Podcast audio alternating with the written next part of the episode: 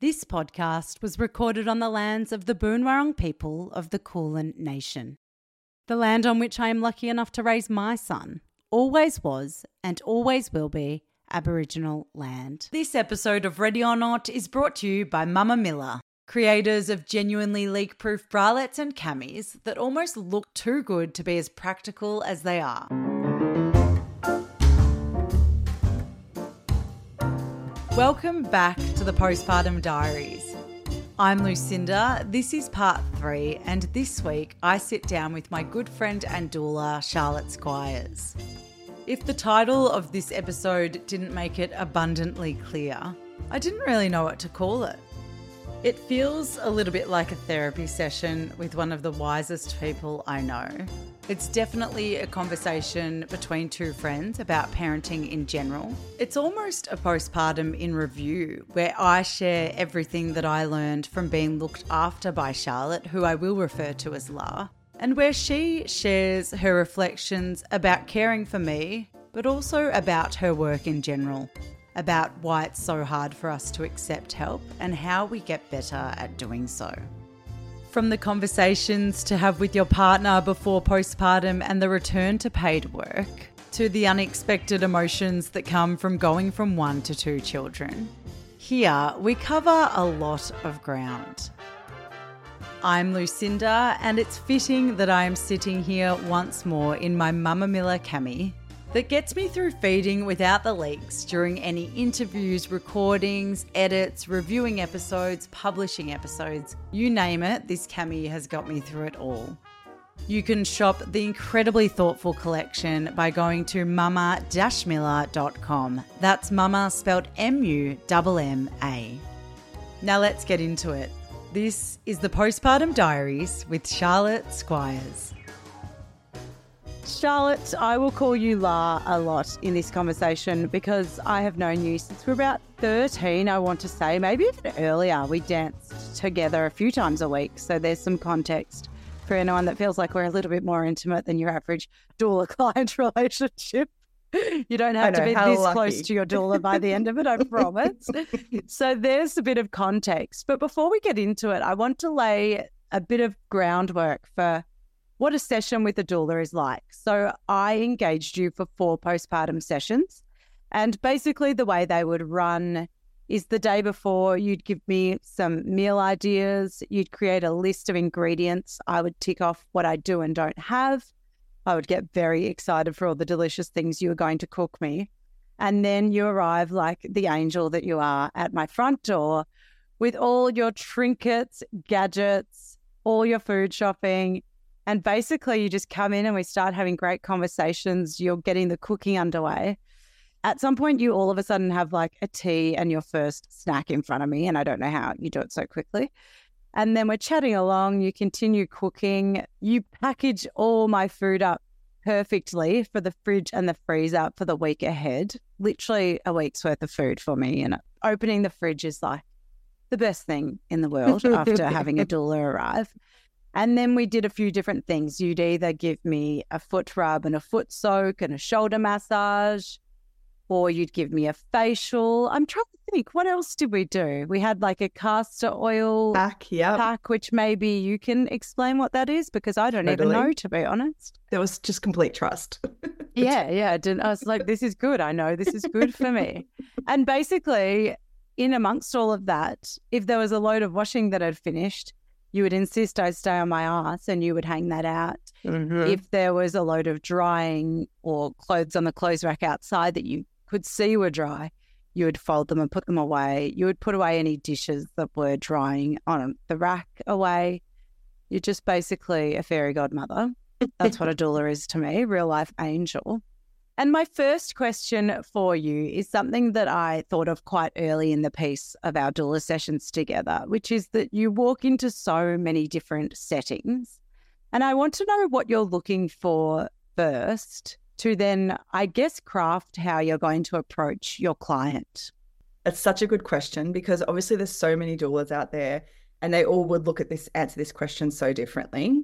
But I think for the most part, we as doulas or doulas are looking for kind of the all the little details that reveal what's been happening the past week or what's been happening the last 24 hours. Because as we know, hour by hour is pretty different when you're caring for a mm. newborn. You never know what's coming and you never know, you know, what's going to be asked of you in the next moment. And so you can walk into a home one week and it can be like, oh my God, we've had such a good night. And you can really feel the energy of that relief that, you know, there was some decent sleep blocks. There was um, a baby that is latching really well and everyone's feeling happy and content. And I usually notice that this is in the first two weeks when there are the two parents around. And then naturally, as the weeks go on, there's different stuff that comes up. So I'm always looking for the demeanor. I think everyone kind of puts on the happy face when you first arrive, hey. But ultimately, there is always more under the surface, usually, when there's so many hormones flying around and leveling out. And I think most people know that I'm there for the real talk. I think that's often why they hire me as the you know the individual. That's just what I'm interested in. I want to talk about the real stuff. I want to be there about that emotional support and help with the integration of this new child and this new life and this new version of you. So I'm looking at like what does the house look like? What does it look like I can see that's gone down? Sometimes I can see that school drop-offs and you know getting ready for school has happened. Sometimes I can see that there's no clean there's only the laundry is full and it looks like no one's got clean clothes. So i'm like right that's a focus today. I always am curating the sessions. Also sometimes i know. So sometimes a message will be sent like in the days leading up or we'll have a conversation be like this is kind of what's been going on just so you know. I also kind of prioritize of what's most important. If feeding is really challenging for somebody then we obviously take time within that three hour session to really make sure that we you know talk that through prioritize the support that that person's needing in that moment. But really, I'm looking for like all the little secret like energy that most people walking into that space with an untrained eye probably wouldn't notice. I don't kind of do the airs and graces where I like do the baby, ooh, ooh, googa. I mean, I always comment on the beautiful baby because, like, hello, how can you not?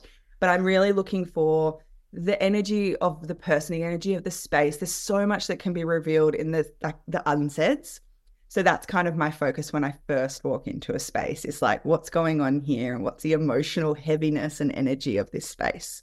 So then a question without notice and answer it honestly. Yeah. What did you notice walking into my space? Well, one, I noticed that you were quite calm, which I, I like. I think when you move from one to two ch- children, it that's not given the the sense of calm in most of our sessions, though, Ray was not there. So yes. that could have been also the one that, that he was there. I actually, that was probably one of the sessions that made me the most emotional, like watching you care for your two kids. I'll get even emotional talking about now because it was just so. Posey was only, I think, two weeks old when that session happened. It was just so beautiful watching how much you had already grown, your capacity had already grown to be able to care for these two children at once. Like, you had one hand on Posey while she was in the little nest, and then you're playing with Ray. And I just watching you laugh and enjoy him in that moment was just so beautiful. Oh, I'm too bloody oh. clucky, man. oh my god, I can't believe it's not me crying. I think it's because I can't take a compliment.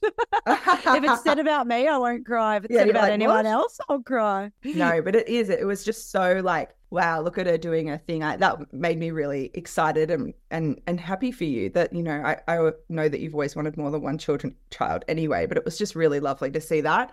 What about emotional heaviness? Because I can't I can't publish an episode where you're only saying nice things about no, no, me. I'll no, be too uncomfortable.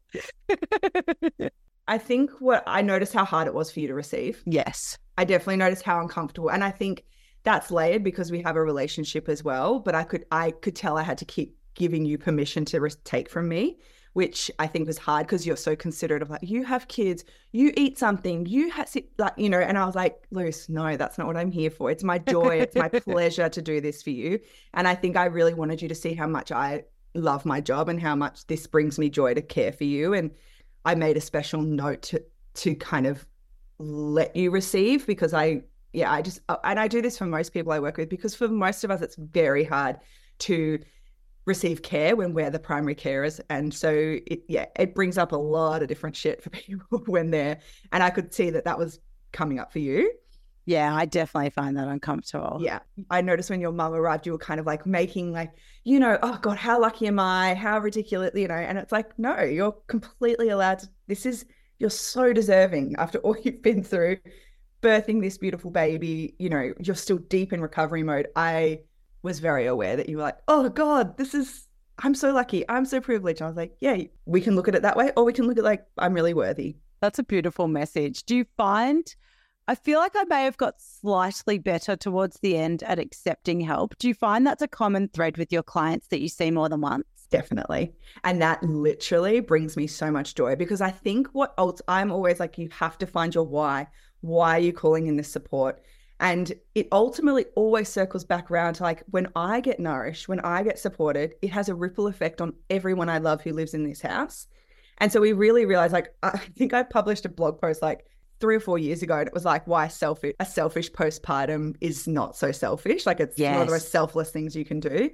And I think people misconstrue that sometimes a little bit like, what do you mean it's selfish? It's not selfish. I'm like, no, that's what I'm saying. It's not selfish because it it's actually a complete investment investment in your entire network and community. There's a question in my postpartum planning session that's like, what is the benefit of you doing this for you, for your family, for your friendship circle, and for your community? Because I don't think we've realized how much investing in us has this wave and ripple effect. The amount of people, especially even in your friendship group, one person employed me, but employed a doula, and then another one gave it permission. It was like this permission roll on effect of like, well, if you can have it, why can't I have a doula then? So it's a bit, it's bigger than just you. Do you think people struggle then more of the sense of thinking that they can invest that money on themselves or invest the time on themselves? What do you think it is more? Or do you think it's a bit of both? It's both. And I think it's particularly, I would say it just depends on like the financial aspect of like if they feel like they don't contribute enough financially, I think that's when it can get real sticky, which is so ridiculous. As you and I know, I know both of us are quite passionate about this because no one's not working. But the other part of it, I think, is depending on where and how you've been raised, it there can be a lot of like kind of unwritten rules that you've felt and be projected onto you, and you kind of they, they're so deep in ourselves that it is deeply uncomfortable. It's like you could there's almost this voice internally of like somebody else's voice definitely being like this is so not okay for you to stop and receive this care it is not safe for you to even do that you know it's so deeply ingrained, isn't it? Uh, yeah. When I asked that question about that people do tend to get better with accepting help. Yeah. Obviously, in the work of a doula, we're not looking at sort of KPIs or like this is your success and we'll give you a bonus if you achieve these goals type thing. But if you were to, I guess, articulate what success looks like to you as a doula, what would it be? I imagine it's enabling people to feel more comfortable asking for help. Mm-hmm. What else is it? Oh, that is so such an interesting question. I love that question. I've never ever thought about this. I know what it feels like. I know what it feels like when I see something because every everyone has their own individual challenges. So yeah, because I get to know people in such an intimate setting, I can see wins for them that again to the untrained eye that would look like a win, but I make very special effort often to be like, I saw that, I saw what you did in that moment. I'm celebrating you in that, and sometimes that looks like having a conversation that would be really easy and effortless for one person and incredibly terrifying for another. That could look like uh, you know, choosing to ask for that care or support from another family member, not just from me as the doula. Or it could look like pushing work back to start work an extra couple of months. Like it could be all these different things that pre that baby would have been absolutely incomprehensible to even, you know, ask that or do that or make that even statement, you know? So sometimes it, the little wins are like someone acknowledging, I'm feeling this way and I need to step out for a second that is a huge win. Sometimes it looks like reparent, like a moment of reparenting themselves and showing up for their child in a different way because they were able to do that for themselves. So I wouldn't say that it's something that I could pinpoint exactly, but I often can see when somebody has had aha moments, I think are a big one where I'm like, oh, something just locked in for them and made them realize that they can take a step in a new direction. That feels really exciting and even something feels more possible for them that they before couldn't have even, yeah, conceptualized for themselves. Almost like your job then is to hold space for people to be able to figure out their own stuff when it comes to parenting. For me, that is how I work. And that is absolutely what I see my role as. is like holding the safe space to like hold the mirrors up. Like, I'm not there to tell you what to do. Sure, I can show you how to bath your kid and like, you know, give you tips and pointers on how to hold your baby while you're feeding or how to side lie feed. Sure. Or what foods to eat in postpartum. But what I'm really there in the deeper is like teaching you how to trust yourself trust your instincts. Particularly, like one of my favorite things is seeing that in a first time mum. You know, there's so much information coming at them that's like, I'm being told basically I don't know what I'm doing. And then I come in and go, well, hang, has anybody asked you what you think? Has anybody asked you kind of what your instinct is telling you in this moment? And a lot of the time, go, I don't think I have instincts. I'm like, yeah, because it's learning and it's just like slowing it all down and being like, yeah, I'm I, am i am working with a client at the moment, and it is just every time I see that her tool has been right, I just keep showing it back and being like, see what you did there? Looks little to everybody else, but that's big that you just saw to act in that way to do that. So it's that's massive for some people. I love what you just said there too, because I think one of the biggest things in parenting is those small things that seem really little but are huge. I was thinking the other day how sort of the logistics of making work work as a parent, the success or achievement for me is more in like getting the two kids out the door than the actual goals I hit at work. Like the harder bits are those tiny little moments in parenting that you've seen people do for 30 or so years, depending on your age, and they just seem normal, but they're actually huge. Yes. So I think that's so important that you touched on that because there's so much. There's so much power in those little moments, and there's so much that we should celebrate in them. Absolutely. There's a beautiful book called What Mothers Do When No One's Watching uh, by Naomi Stadlen. And it, I, I get a lot of clients to read it because it starts to value our care work. And there is a lot of lack of value in care work is rife. And so mm. that really starts with us starting to value the actions and, and the, the work that we do every single day. And it, again, that has that ripple effect. And I really believe that if when we start valuing ourselves, showing our kids that there's value in the work that we do and we have pride in, in the, the care work that we do in providing parenting, it again just shows the world that like this deserves focus, this deserves energy, this deserves money, this deserves support and structures and all the kind of things that, yeah, really do change the world for the better long term. And so we've written down questions for each other here. I'm still basically on the first one, even though I said we'll try and keep this quick because we're both busy. You can imagine our sessions. I know, seriously. Luckily, they go for longer than an hour because I don't think I'd let you out the door if they didn't. So I will go to the next question, which is staying on theme. But how do you find helping new parents who don't know how to ask for help or feel like they are a burden? I imagine over the years you've gotten better at how to navigate that. What are you doing when you walk into a room with someone that's totally uncomfortable with you helping them? I think it comes back to helping them connect to the why. Why is it important that you stop and slow down right now? And we do quite a bit of work when that comes up, looking at kind of whose voice is telling you that it's not okay to sit down. Where did that stem from? And we really go back and talk and like kind of agitate and interrogate that voice and be like, why does that sit there? And I'm not a counselor, but I have social work background. So that's something that I feel really comfortable doing in a safe and trauma informed way. But I, I would assume that not everybody would feel comfortable going about those conversations. But I do, and I know when it's out of my scope and kind of go, okay, I think, you know, and most often than not, a lot of people I support are already seeing psychs or counselors anyway. So, it, and we talk about that in the pre planning of the postpartum planning session. Like, we create the little black book, like, who are all the people that you might need to call on in your postpartum? Often they don't need to call on everyone, but it, there's that kind of immediate, like, speed dial list that if you need them, that's there. But when someone's really resisting the help, and you know, I can see that it's just deeply uncomfortable or there's, you know, a resistance or a wall there. I just, I'm really gentle with it and really, you know, conscious. And sometimes I will call it out. And I think that makes it like a little bit, there's a bit of space there and a little bit of breathing room to be like, oh, you can see me. Yes. Often those people just want to be seen and be like, oh, okay. And then there's that permission you're allowed to receive this. I'm comfortable giving this to you. And sometimes I have to establish that multiple times for people to really soften into that.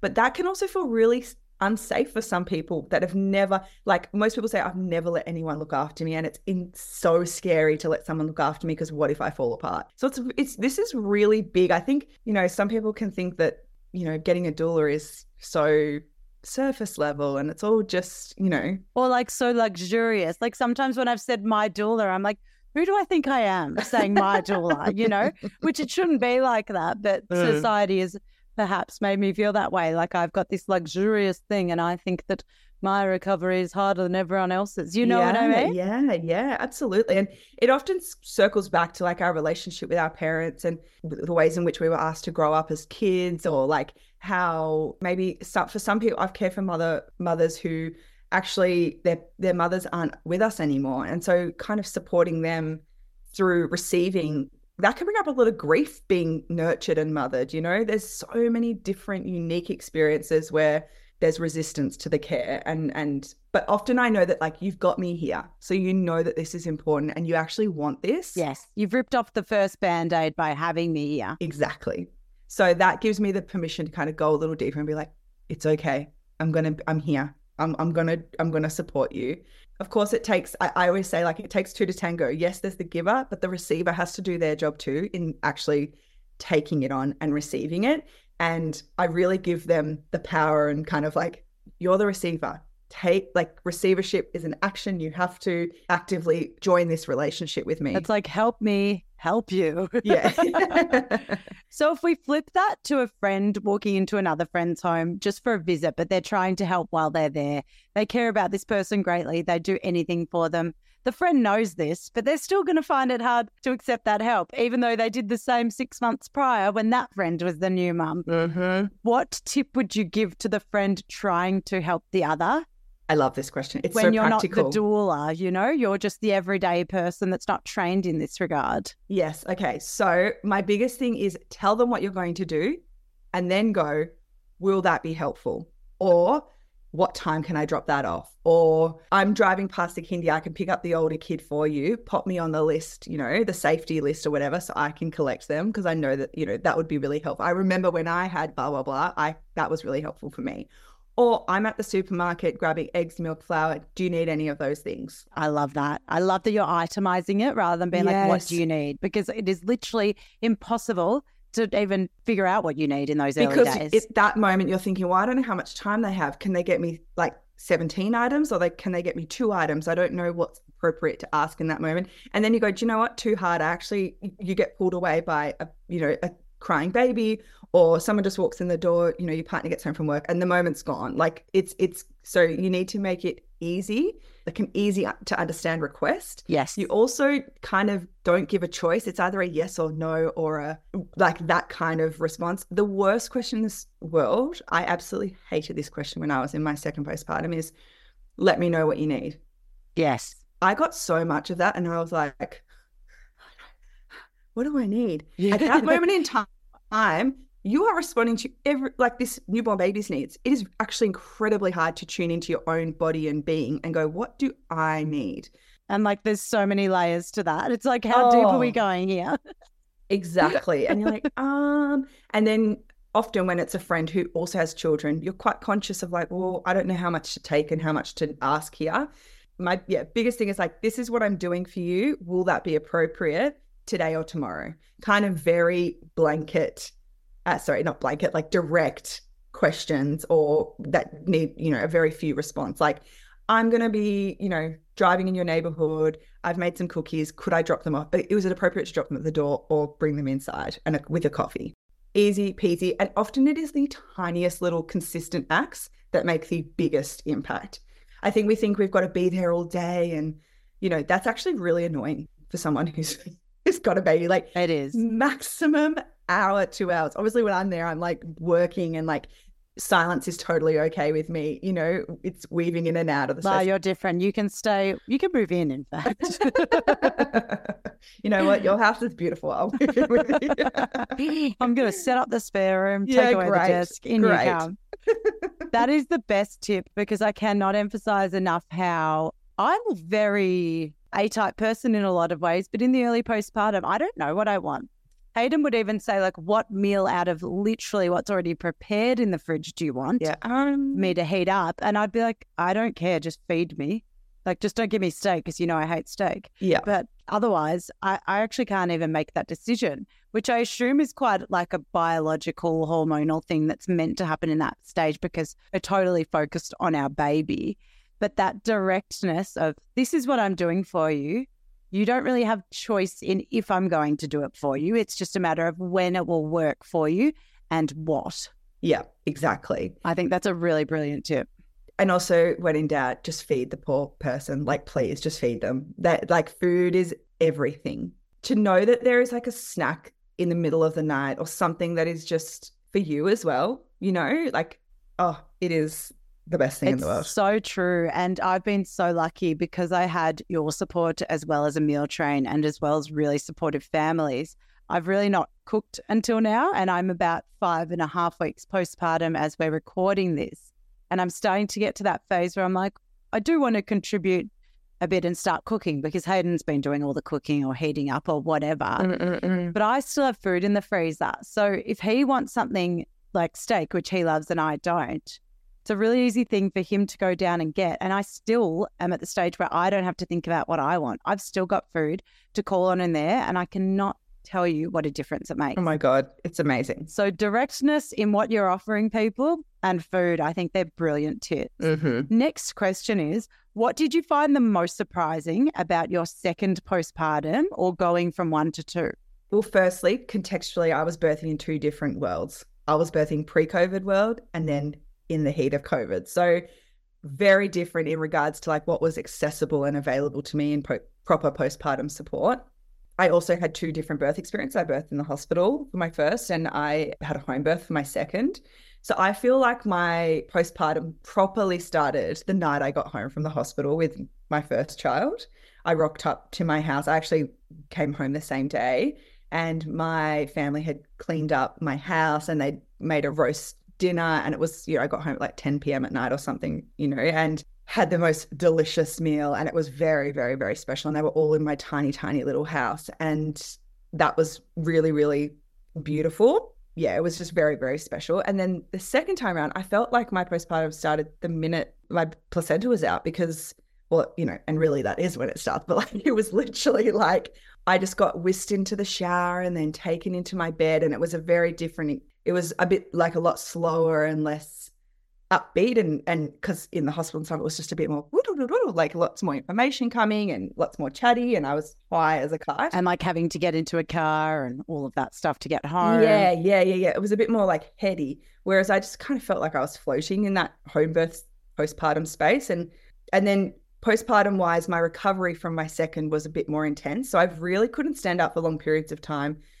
for more than 10 minutes 15 minutes was absolute max. Like i really felt that drawing sensation and was, yeah my pelvic floor was just a bit rooted after that. So i really needed to slow down. Plus toddler life matched up with newborn life. I was also living in my family home at the time. So there was a lot going on that just felt so different. I felt like i was kind of parenting with an audience a little bit more with my postpartum like managing multiple needs with like lots of people and lots of energy and lots of it's just to say that like for my toddler there's these invitations happening you know what toddlers are like. It's like i'm focused here and then oh what's over there? And so i just felt like there were lots of invitations coming for him all the time and i almost couldn't keep up with the invitations with him because i was Yes. kind of stationary with this little newborn. And so i felt very split very quickly. I, I really felt the pull in multiple directions It is no joke having two kids. I'm already learning it. It is wild, beautiful, but like wilder than I ever could have imagined. Totally. Honey's that turns three in July, my second. And watching their relationship is one of the great joys of my life. Like it is truly sublime watching their connection. And I feel so grateful for that. But there were definitely times where I thought, oh, this age gap's a little close. This age gap's a little close. Woo! Because for me, with the first, like with the first, I think I could hold up this facade of this. I still could keep up with all of my friendships. I could was still running my business. I was still making life flow and work. Almost like you've got the kid, then I've got the kid. It's like I was living this double life. Like I still had this autonomy in in a way. When I had the second, I was like, okay, like this feels like I just dropped in deep to family life. And I'm not saying that like, you know, for people who decide to only have one child. I I think that's very different, but that's just how I felt. And I definitely felt much more tethered to the family unit. I also didn't have as much confidence. I'd had all this confidence with my first. We could go out here, we could go do this. And then all of a sudden that confidence kind of dropped and my world felt a lot smaller again because I didn't have the confidence to walk down to the park yet on my own with two kids and a pram and a carrier and all, it's a really you know, interesting dichotomy, isn't it? Because yeah. you almost think you're going to be more confident, but I've been the same. I actually feel overwhelmed at going to the playground. I haven't done it fully on my own. There's always been someone there out, like to get out of the car to either my mum or my dad. Mm-hmm. It's overwhelming. It alarmed me how how much confidence and how much I didn't really back myself in the skills that I felt like I had just mastered for two years. Yes. I was like, what? And I obviously had the background of like my doula work, so I was compassionate towards myself, but I was kind of observing from this way of like, there was a bit of ego there, if I'm completely honest, of like, but I thought I knew what I was doing here. Like, I should know how to handle this. Or, and I think there were times where I pushed into that and I, I think I pushed too far. And so for that, that was like this unraveling of the perfection, the perfect mother for me. The perfect mother myth totally got busted with my second child. And I have to say, three years later, oh God, it's really nice to bust that myth. It is like freedom. Like, yes. And and that's been you know, and that's where stuff from my childhood came up, all the things like we're such layered, complex human beings. And that has been, yeah, uh, kind of, it was so incredibly challenging moving through it. And it lasted for a lot longer than I probably anticipated or thought it would. It's like, when's this going to chill out for me, you know? But really, the first 18 months were pretty, pretty full on for me personally. Um, and also, I think one thing that I didn't expect was how different mine and Jack's relationship, my partner Jack and I, our relationship was quite different. With the first, we were tag teaming, we had each other's back. Like he was so all over it, there for me, amazing. And then with the second, he he was with the toddler. We were living like double lives, ships in the night. Yes, that is the weirdest thing. You go from almost feeling like a family of three to two families of 2 mm-hmm. The FOMO I experience every afternoon, pretty much. I've been mm-hmm. a few mm-hmm. times. Oh my God, you'll be able to hear that squawking baby if you're listening. the FOMO I feel when Hayden does the right thing by me of keeping Ray out of the house for a bit longer, either after daycare or on a day that I have mm-hmm. them both, and takes him to the beach to give me some time with just Posey alone. I didn't anticipate the FOMO of that or feeling like my world is so small. And I, I do love being at home with Posey, mm. but all of a sudden being like, oh, you two are living like a pretty normal life. And I'm just tucked away in my room. Yeah. And that led to me in especially in that first six weeks. I remember my mum kept coming into my room and being like, How you going, darling? Because I really was in bed, flatlined quite a lot. I couldn't sit up for long. Like my coccyx was out, all the things. It was just not comfortable. That's to... right. I knew you told me something. I couldn't remember what it was. It was your coccyx. Yeah, and so I couldn't sit up, and I was sitting on like a like a blow up pillow if I wanted to go downstairs for dinner. Like all this stuff. It was just really challenging. And she came in. She's like, "Are you all right? Like you haven't really cried much yet." And there was this sense of like very calm, but almost monotone. Like I was deeply in love with this baby. Like I was quite overwhelmed with how in love I was with this second child because it, uh, you know, I just didn't know what it was going to feel like falling in love again. You know, I trusted, of course, that it would happen, but it was very instant. This like connection. You can't picture it. Yeah, you can't. And you know, she also looked very different to Rue. It was a girl. Like there was just so much that was going on. She's like, you know, I just thought you'd be more emotional. You were much more emotional the first time around. I was like, yeah, I know. And then I started to go, why am I not emotional? Like, what? What's going on? But I think it was more just that I was trying to process that they were out there living this life. I was receiving these, you know, photos of them out living their life, having fun. And I was here and I was really happy to be here. I didn't want to be out there. But I think there was a grief that was a bit more a bit more quickly than it was maybe with yes. the first time around. And that a bit it took me by surprise. It did take Took me, by, surprise. surprise. You basically were inside my brain just then. Another thing that was really surprising for me is I couldn't have been and still am so happy to be attached to this beautiful baby that I adore. Mm. But it was really interesting. A memory would come up of Ray as a newborn, yeah. and I'd all of a sudden feel nostalgic for that time of my life and wish I could transport back to that. But it's not that I wanted the absence of Posey. It's just this really weird push pull between your babies and navigating that new world of being a mother of two.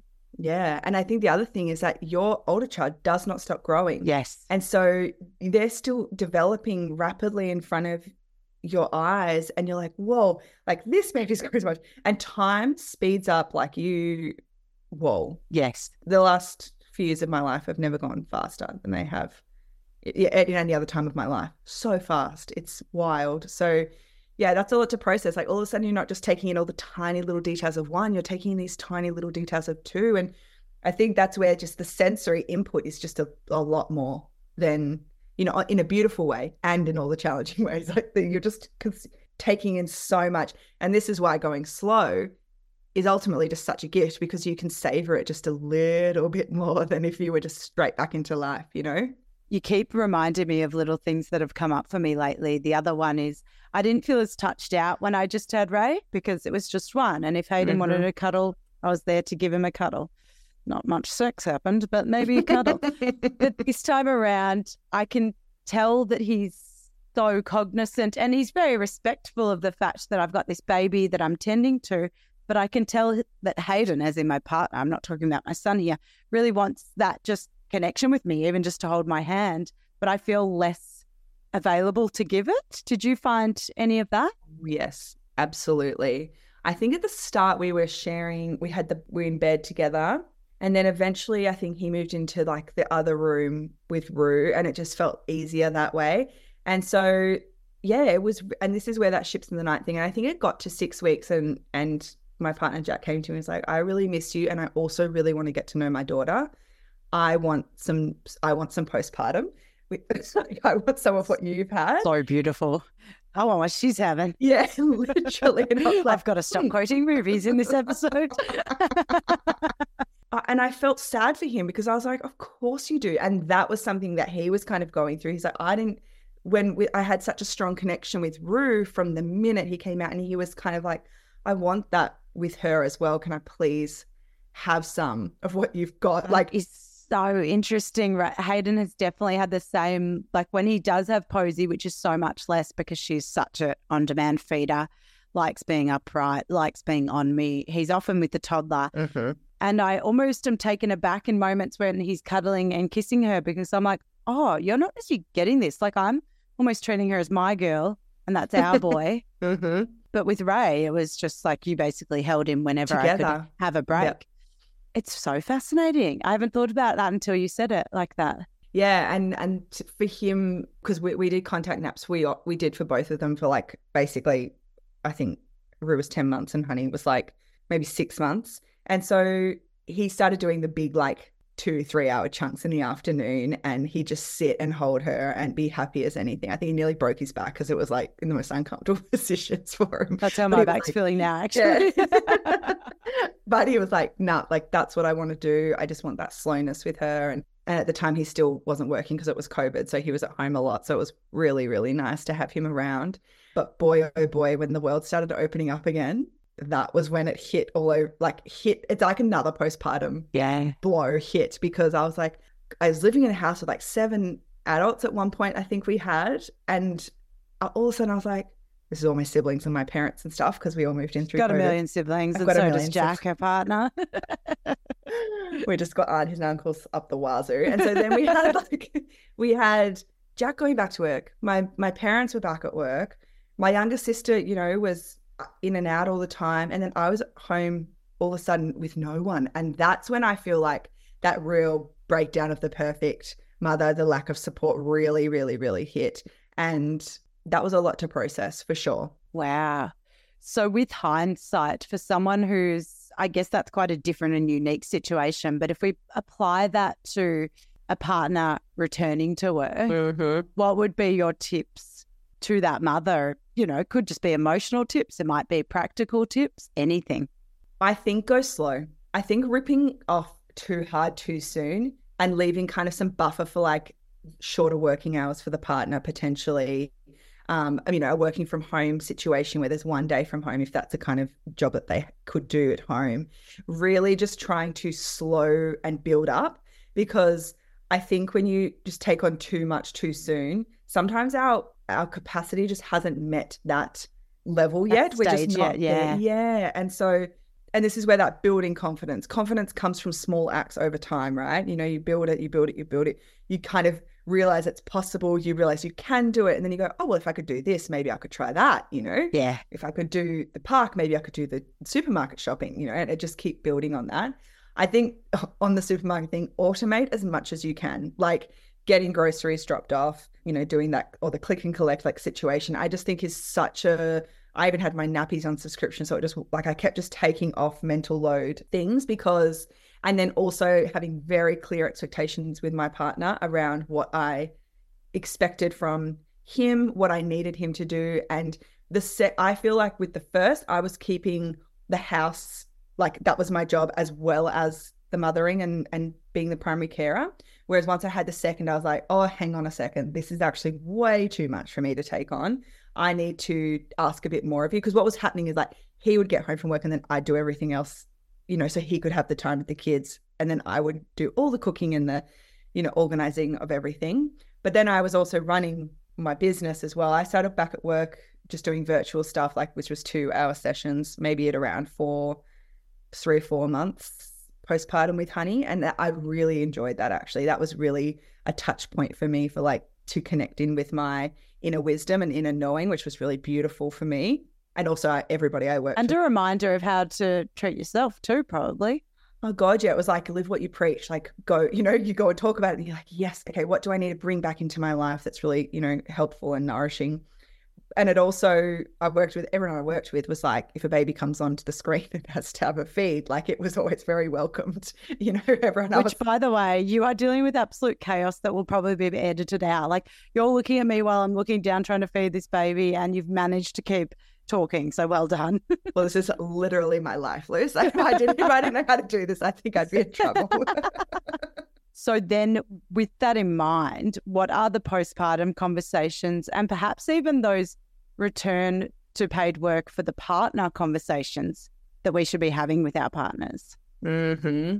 I am big on sharing, like re- becoming very aware of everything that it takes to run the household and the parenting, and being very clear about, like, I I feel like it's it's a bit of process for me. Like, oh, I carry that like trimming the nails. That was something that I always found that I was conscious of, like when the nails needed to get trimmed. Such a little tiny thing, but not really when you get scratched and your boobs get macerated. And there's a hundred of those examples too, right? Oh my God. That's the Every... whole point of it. Yes, yes.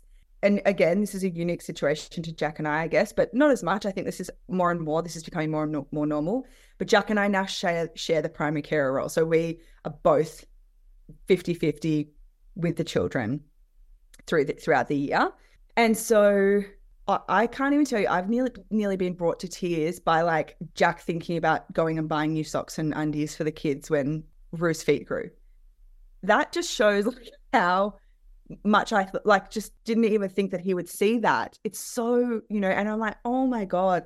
And noticing we were out of stuff and going it. I know this sounds like I'm heroing him. I'm not. I do this all the time for Hayden on the podcast yeah. too. And I'm like, it sounds like I'm bragging, but I really just want to talk about the ways in which partners can be equal. Yes. And if there is a partner listening to this, like, these are the things that matter. And, uh, you know, and that's when he was out, you know, nine hours, 10 hours a day, like with the, his travel, like that really, I've never felt more disconnected to my partner than through that time. I felt like fully, you know, postpartum, that early postpartum was challenging, but that, like, him gone that much of our family life and he hated it too so you know we changed our whole life after that because it was just awful but these are you know sharing with him exactly like what goes on how that you know and i also just had to like there's actually some stuff i can't tell you because i don't even know that it's happening in my brain i don't even realize it's part of my processing so him being the primary care there are all these things that he's picked up on that he now does that i'm like oh that's a really good way of doing that i wouldn't have even thought to do it that way that's really clever and you know he's he's kind of figured out the way he does things and i had to again let go of that perf- perfect the way I thought it needed to be done. And that has been so freeing again for our relationship. And there's so much more trust there. Yeah. That you've got this. I don't have to fix it all before I go. It's just in and out. It's you really do. It's hard, but you need to loosen those reins for that to become 50 50, don't you? Like I needed to let go of a few things from those early days of my first postpartum where you do sort of do a lot of things fall on you and you don't mean for it to happen, but it does. Mm-hmm. It was letting go of those things and letting things get a little messy that would then make Hayden be like, oh, I got Ray a hat or we're out of nappies. So I got them. And I was like, oh my God, we were. And I was going to get them, but I forgot Yeah. because I had a baby with me all day. yeah. And it makes the world of difference. It does. And it really makes that teamwork feel like it strengthens your bond and makes you go, yeah, we're in this, you know, together. And Yeah. yeah, it it it really does change the whole thing. It makes you feel seen and it also makes you feel like, oh, you've got the same buy in on this family that I do. Whereas a lot of mums feel like their buy in is greater than the partners when they are partnered. Yes. So I think itemizing and coming back to actually an episode that I had with Penny Moody, where she actually sat down with Hugh Van Cuylenberg and went through those fair, fair play cards that a lot of people They're great. have talked about, is a great option here because that's really similar to how you've obviously approached it. So this is a listener question and it's an absolute beauty. How do we get or make our partners feel more involved? Ah, I love this question. Coming off what we were just talking about, I think it's really important to note that as individuals, we bring different and wonderful things to the role of parent.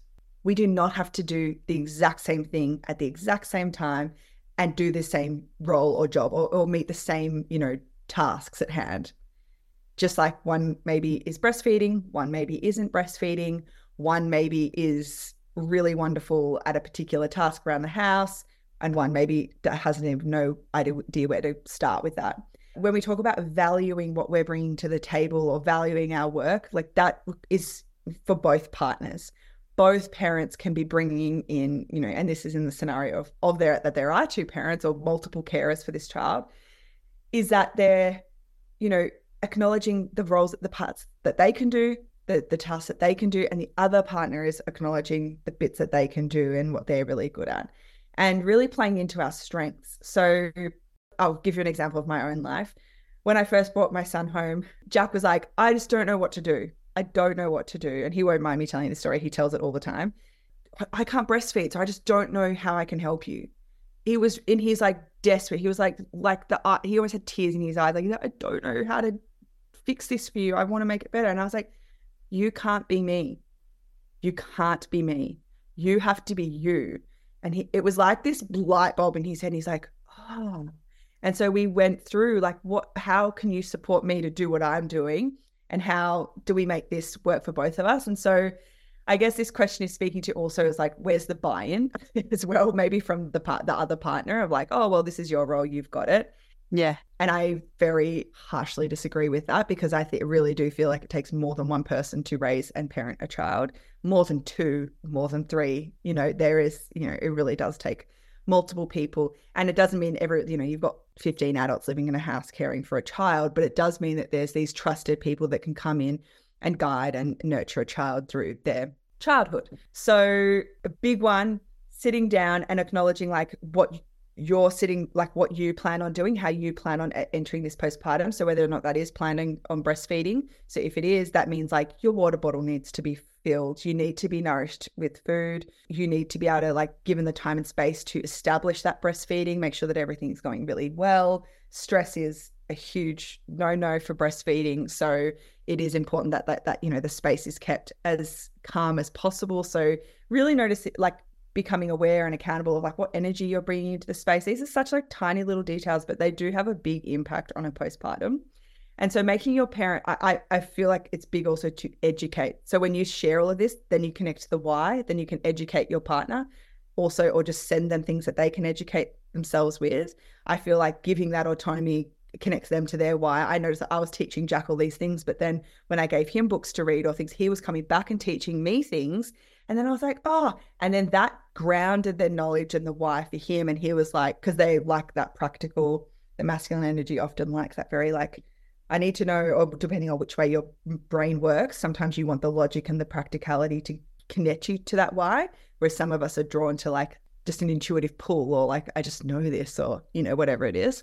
So education is huge. That connects you to that why. And then when you're both connected to that why, that's when I think we see the most um, compassion for one another, sensitivity, and gratitude for what each other are bringing to the role. Yeah. And and that really does, you know, knock out resentment from at the knees and kind of gets that out of the way because resentment is not healthy on Oh, doesn't feel resentment's good. terrible. And it comes up, I hate to say it, but even in really good situations where you're really supported by your partner. Gorgeous. So if we can gorgeous. reduce it, that is a great thing. Yes. I love the tips you just gave.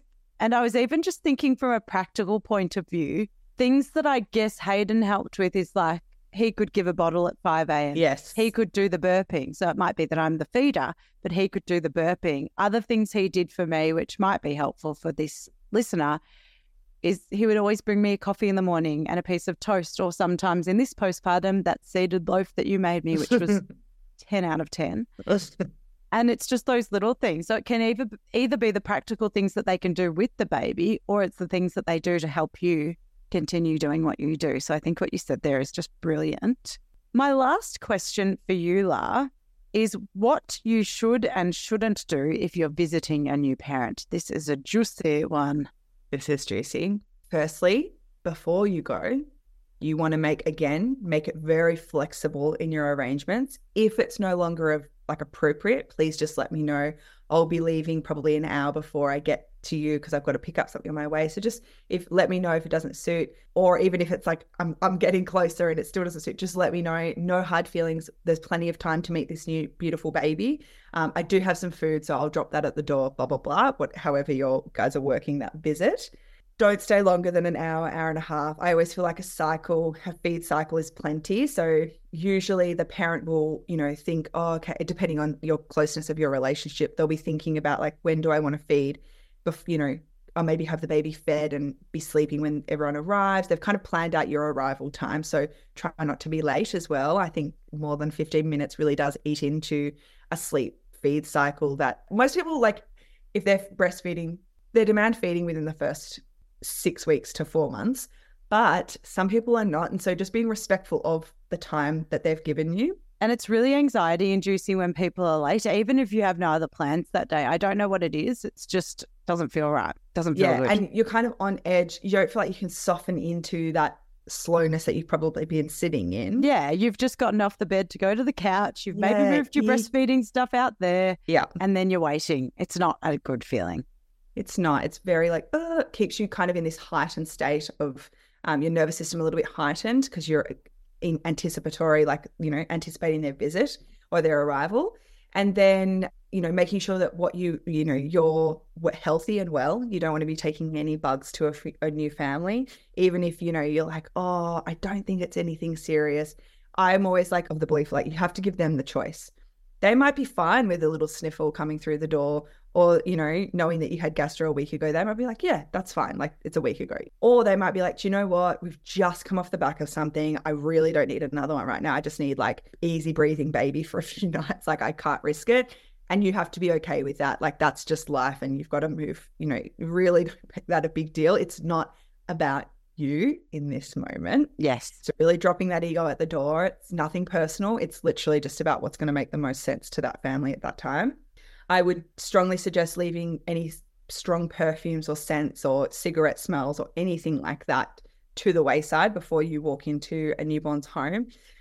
There is a you know scent connection between mother and baby that you do not want to interrupt that really helps with feeding and connection and their relationship so we just absolutely no strong smells I remember being really upset that my baby Ray smelt of someone that left with heavy perfume that I smelt the second that they arrived. And it's probably one of those things that pre motherhood I would have rolled my eyes and thought someone was a bit precious saying that. But now that I've been through it, it does bad things to you. Yeah, it does. Pre baby, I think you think, well, it can't be that bad. Like, how strong could the smell be? Like, once you experience pregnancy smell, like pregnancy Mm. nose, you'll understand the intensity of what all smells are like. And, you know, we're just heightened. We're in that very mammalian time of our life where we've never felt more animalistic. And so that scent is just, yeah, when it's not yours, it doesn't, it's foreign, it feels very strange. And you immediately want, I've been at events where I've actually bought changes of clothes, like, and changed like my child and wiped them down because I, I was starting to make me feel nauseous. Like I was like, this baby doesn't smell like my baby, I know. which sounds again so crazy, but it sent me mad inside. Like there was a, like a siren going off. That's all before you get there. And then when you get there, respecting that time window I said, like the hour to an hour and a half, is plenty of time to have a check in. I always am trying to use really low, calm voices and, and trying not to overpower the space with raucous laughter or, you know, bringing this heightened energy. You want to walk in and match the energy of the room rather than bring your own energy from outside because the outside world is busy, bustling, chaotic, you know, hustle and bustle. And then you don't want to bring that into the postpartum space because, as we've already established, often that birthing person is already finding it incredibly hard to tap out of that hustle and bustle and slow down. There's already a lot going on for them that, you know, they're trying to unwind and unravel from to be able to be present and here with this baby. So you bringing that in or too much information from the outside world can be a little bit disruptive as well. Your job is to come and bring oxytocin to the space, which is that, you know, happy love hormone you don't want to be taking from the space. So that might look like, you know, bringing a plate of food to share. Definitely don't go and expect to be waited on hand and foot. If the birthing person is making you cups of tea and lunch and you're holding the baby, there is a problem here. Red flag. Red. That's flag. a big no. We don't like big it. No, we, are anti that. We are anti yeah. that. Yeah. And even if you don't know where everything is, I know you laughed at me all the time because I would rarely ask you where things were. I would just keep opening drawers until I would find something. Which I so appreciated. And it wouldn't have annoyed me. Oh, baby, just touched the mic. Uh. It wouldn't have annoyed me if you did ask me, but I really appreciated you not asking me because I think a lot of mothers are so used to someone asking them where things are. And it was so nice to just be like, oh, she found the food processor in the cupboard up the top. Yep. She found the stool with which to get the food processor.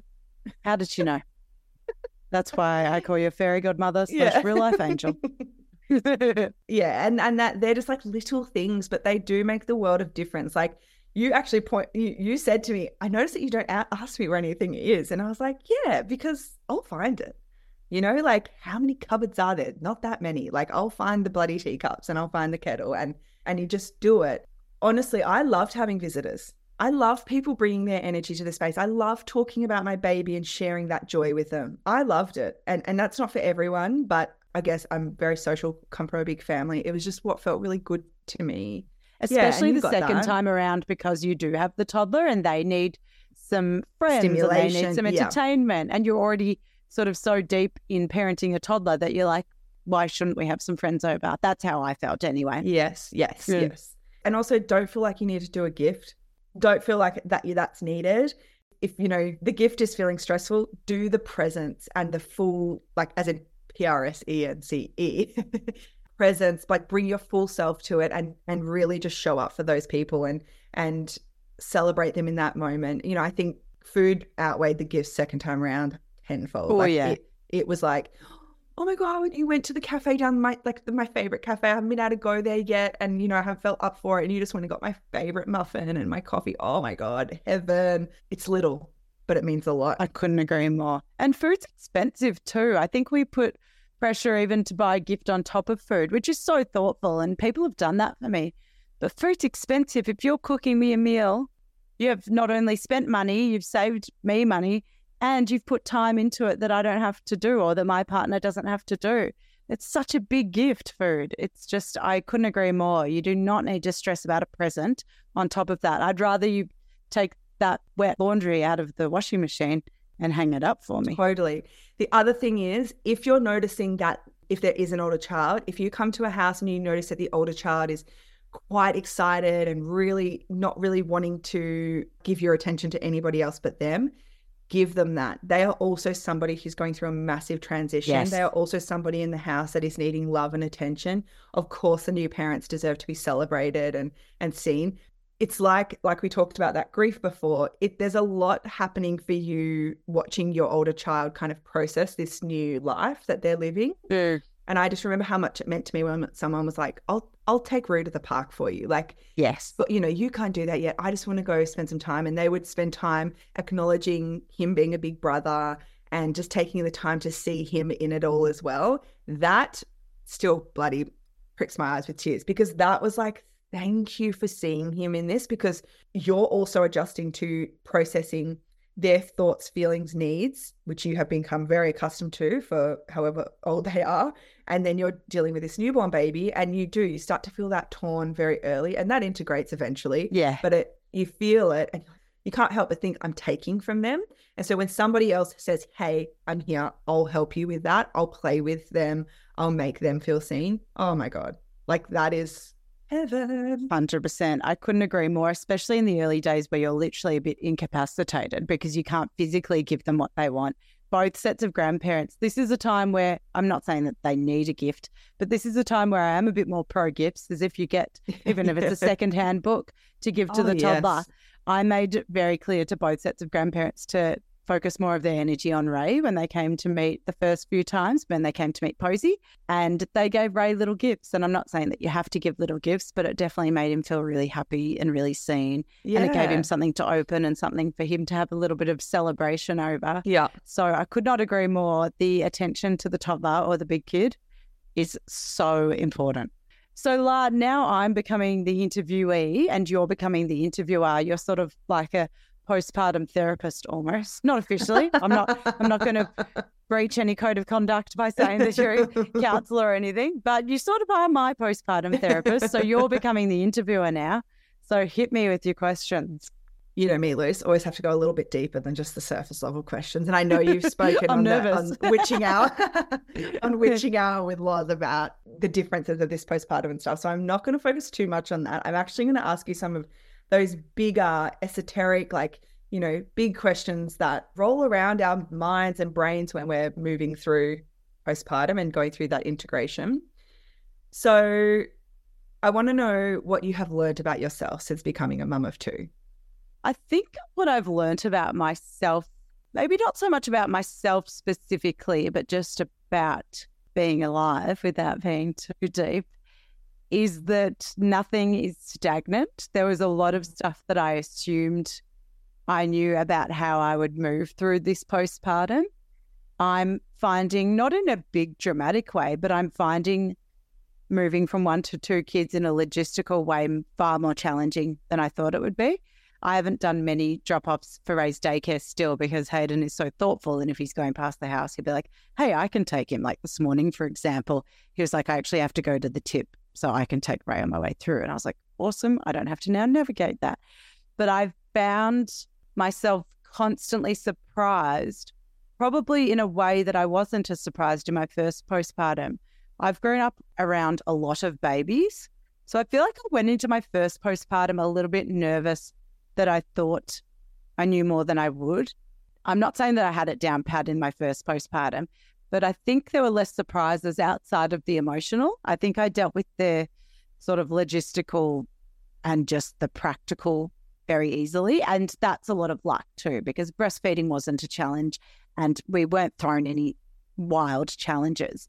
So the only thing that I guess sort of hit me square in the face the first time around is the emotions that come with becoming a mum.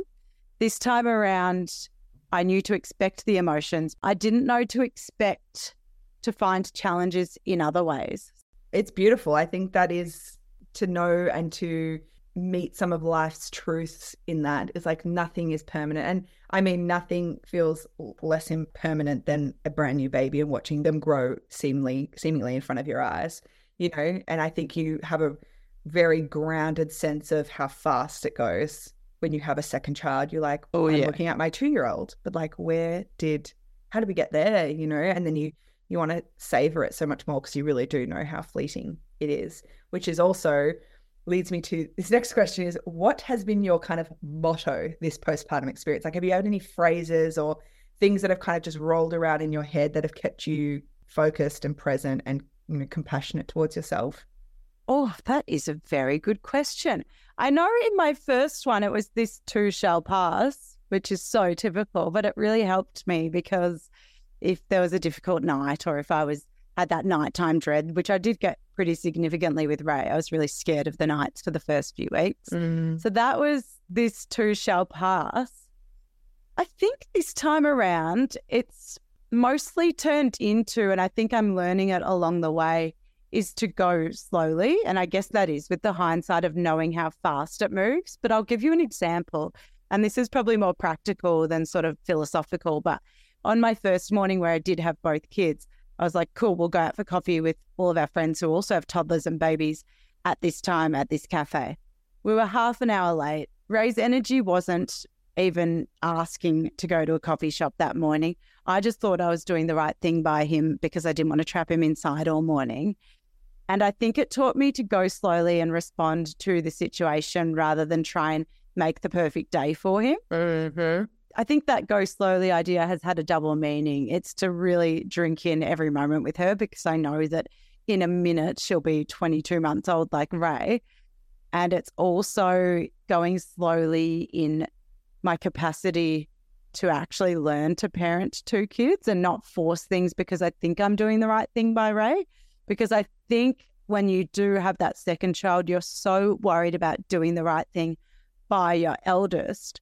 But I think manufacturing a week, a day ahead doesn't always work. So you just have to take it, take it literally moment by moment. Cancel all plans for that day if it's not right for the toddler. And don't force yourself to craft these perfect mornings just because the sun's out and because you have a busy toddler. Sometimes they don't need that. They just want to be in their in their garden with you and the baby. So I'm going to say that my motto is go slowly. I love that. On that, another motto that I loved was parent the child in front of you, not the one you think you're going to have. Yes. And that means going to have in an hour, going to have in a week's time, like parent what's in front of you. That's such a good one. And I loved it because that, it really has helped me to morph and evolve with my children as well. Like what worked uh, six months ago no longer works for the child that's in front of me right now. And it really gave me and them permission to continue growing and evolving and being agile with, you know, in my parenting skills and, you know, continue learning and, and really responding rather than reacting or rather than pre-planning and constructing. Yes. Yeah. And that is such a good one. Yeah. And I just feel like it speaks so beautifully to what you just said. And I love that. And and going slow is not the easiest thing in our world to do. So I think that's a beautiful reminder. Going to do a, little 360 here now because you've obviously had a son and now you have a daughter. And this is, I guess, a big question. And I, and I haven't given you much pre thought or any pre thought on how to answer this. But I feel like you and I are just both very fierce feminists. And, and I know that I really felt this new flame and fire within me when I had a daughter. It grounded a lot of the things that I believed and a lot of the a lot of my why, why I show up in the work and the way in the world that the way that I do. So, how has having a daughter impacted your commitment to your work and your mission within Ready or Not, but also within the world as a woman? That's really interesting that you say that because last postpartum, I took like a traditional 12 months off, which was made possible by a good mat leave policy where I worked and then the government leave. So it was really tools down until I started working on Ready or Not at about seven months postpartum. But before that, it was just mothering. That's all I was doing. This time around, I did as much pre planning as I could with Ready or Not, but I have had to stay somewhat tapped into work. And I keep having these moments of like, is this right? Like, I'm not doing much, but I'm like, is this right what I'm doing? That I'm doing about five hours of work a week when I'm deep in the early days of postpartum. And then I just keep remembering that I love what I do so much and I care so much about sharing these stories, which ultimately will impact the future of Posey and Ray. Hopefully, it helps Ray to actually lose some of those gender stereotypes too that are put on males so that he can depending on you know where his love lies who what person he wants to be all of those things i won't make that up for him now but this work has become more important and it does remind me of why it's important for me to keep it going, even though I am in the early postpartum, because I think these conversations do have the power to shape the future and shape the future conversations that happen for kids like Ray and Posey. So I think that's probably the first reflection on having a daughter. The second thing that I think has come up a lot for me lately and probably started in pregnancy and when I interviewed Kasey Edwards, who wrote Raising Girls Who Like Themselves. Mm-hmm. A lot of those messages have become so relevant. And something I've become really interested in is how obsessed we are with looks and with telling a new mum that she looks great and looks well. And even though she's not getting much sleep, she looks well. So it's not so much a finished thought. I'm just very aware of the way we have so much agency of talking about the way people look. And I really want to change that narrative. And I even noticed myself doing it because it's so ingrained in us, telling people they look beautiful. What's that foundation they have on their face. It looks so good. All of that stuff. And I'm really in, interested in the why of why we think it's okay to focus on our appearance and what does that say about us that appearance still seems to be so important to us? And I do think that's definitely heightened since having Posey too, because I was quite lucky as a kid in that I don't think I struggled too much with appearance related things. Eating disorders weren't sort of a prominent thing in my life, all of that sort of stuff. So I think in a way, I'm like, oh, well, Posey will be the same, but that's not necessarily true. So being aware of these things that might come up and starting to question why and hopefully changing that narrative too has become, I guess, important as well. I feel like I'm talking in riddles. Hope that makes sense. It absolutely does. You really, I've noticed that even though there's a lot of equality within our household, and even I guess what's being shown to our children is that there's the, the gender norms don't really exist in our family. There's a lot of like stuff that we kind of buck the trends of. And but I still notice that there's some things that are the way that the world speaks to our children yes. is very different. And really, you know, trying to be conscious and aware of that. Yeah, Honey's appearance does not matter more or need require more attention than Rupert's does, and and and really trying to hone that in. But I do notice how Honey gets spoken to versus Rupert sometimes. And it starts in the womb, oh. apparently. It starts with when we're pregnant, the way the way that people speak to a baby based on their gender. I believe that. So you have done such an incredible job of this last five and a half weeks, you know, working that five hours a week, calling in the support you need, have needed, really being so clear and conscious with along with Hayden in in how you want to have wanted to show up in this postpartum as a family, you know, considering Ray, all of the things. But I think it's pretty fair to say that as as parents, we are looking to the future and we're thinking about how the change, you know, how we're going to evolve and how we're going to look to that next step. And I'm big on staying present and and like I said, parenting that child in front of you. But I just wanted to know on a personal note, like how are you feeling about the next few months as your family grows and evolves and changes again? I think the newborn phase, which this time around has been proved to me, is not a phase that I find particularly difficult. Again, there's a lot of luck that is associated with that because I know that that's not everyone's experience and it has nothing to do with the way that they've approached it. It's just circumstantial to do with feeding, to do with illness, to do with other things. Mm. But I've been quite lucky in that regard. I'm nervous about around the six month mark because that's six to nine months. I think with Ray, it was when I struggled a bit more, when frustrations crept up, when I probably started to want some space where I found him difficult in the sense that, not him personally, but that age difficult in the sense that they are on the move more, but they still don't really know what they want or how to navigate the world at all. They're still babies, but they're babies on the move. And so, to be frank, I'm nervous about logistically what it will look like to parent two kids in that phase of Posey's life. Mm-hmm. One other thing that I'm really thinking of at the moment is and this could just be the phase that I'm in hormonally and in the postpartum, but I'm thinking a lot about what I want my life to look like. I really want to be there for my kids. I don't want to work more than I have to. I really want Ready or Not to become a profitable, well, not not profitable, but I want it to pay me enough that I don't need to do outside work. And so I'm starting to think about a lot of those sorts of things. How do I make that happen? I want to work, yes, but I don't want it to be my whole life because I do know how fleeting this time is of little kids. Yeah. So that's sort of when I'm future focusing, it's partly that fear based of how am I going to navigate those six to nine months of Posey's life. And I know I'll get through them, but it'll be interesting to see how. And secondly, it's finding that right balance of paid work, family life, having enough money to get into the caravan and go on adventures but also dealing with the cost of living.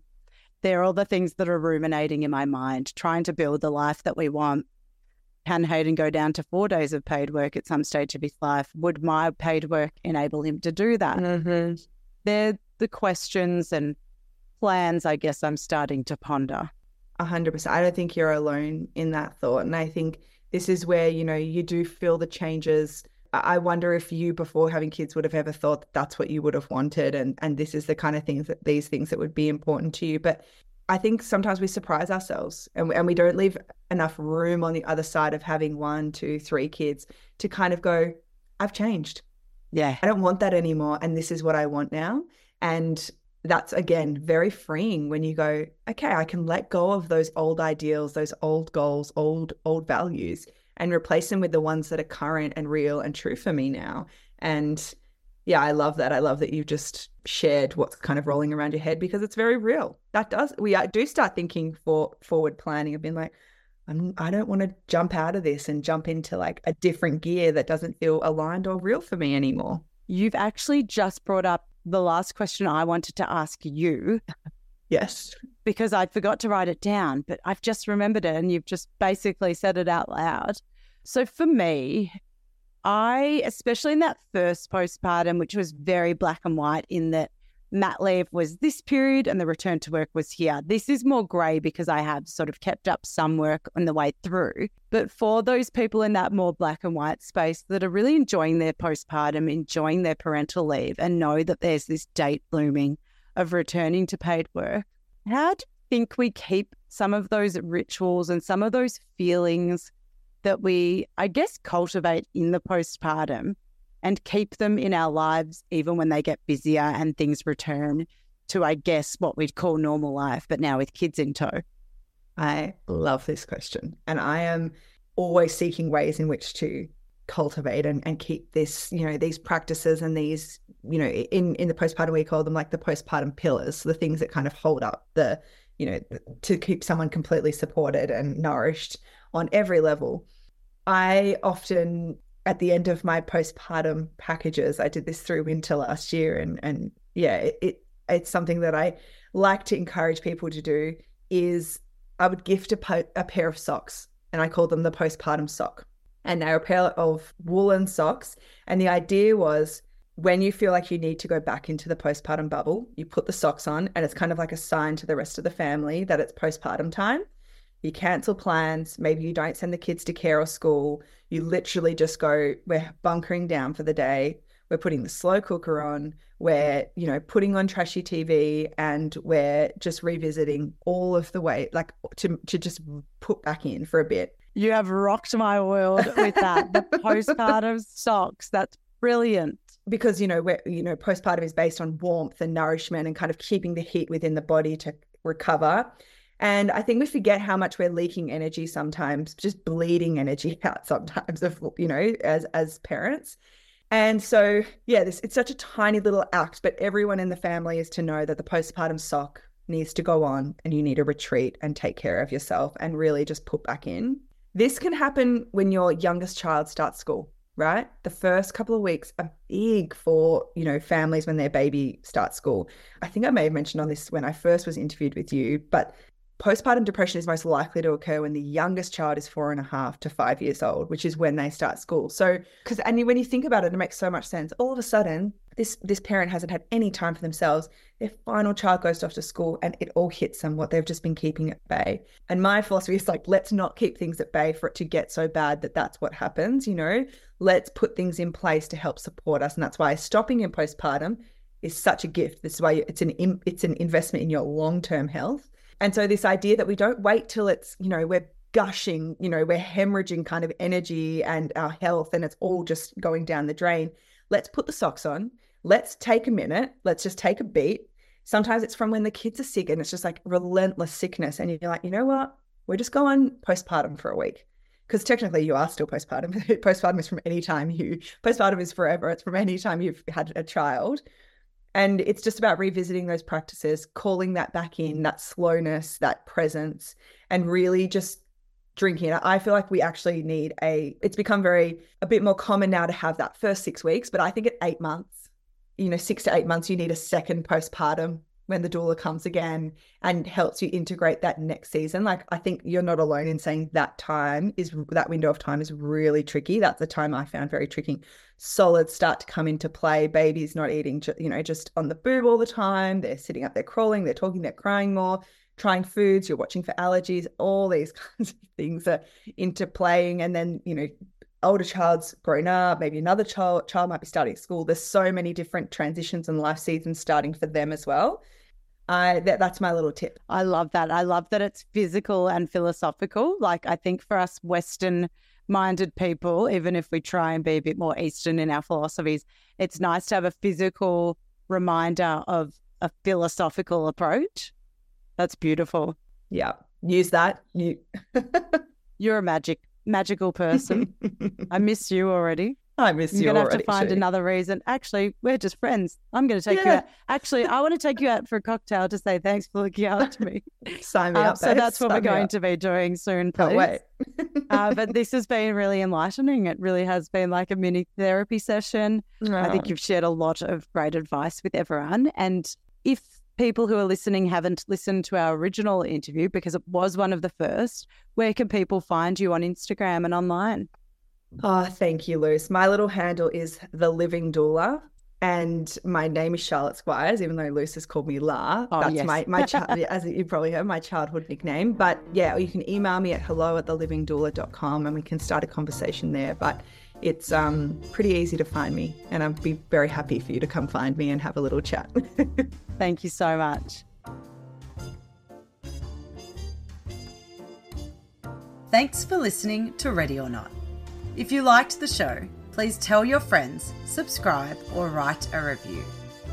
You can also find us on Instagram at readyornot.pod. That's it for today. We'll see you next time.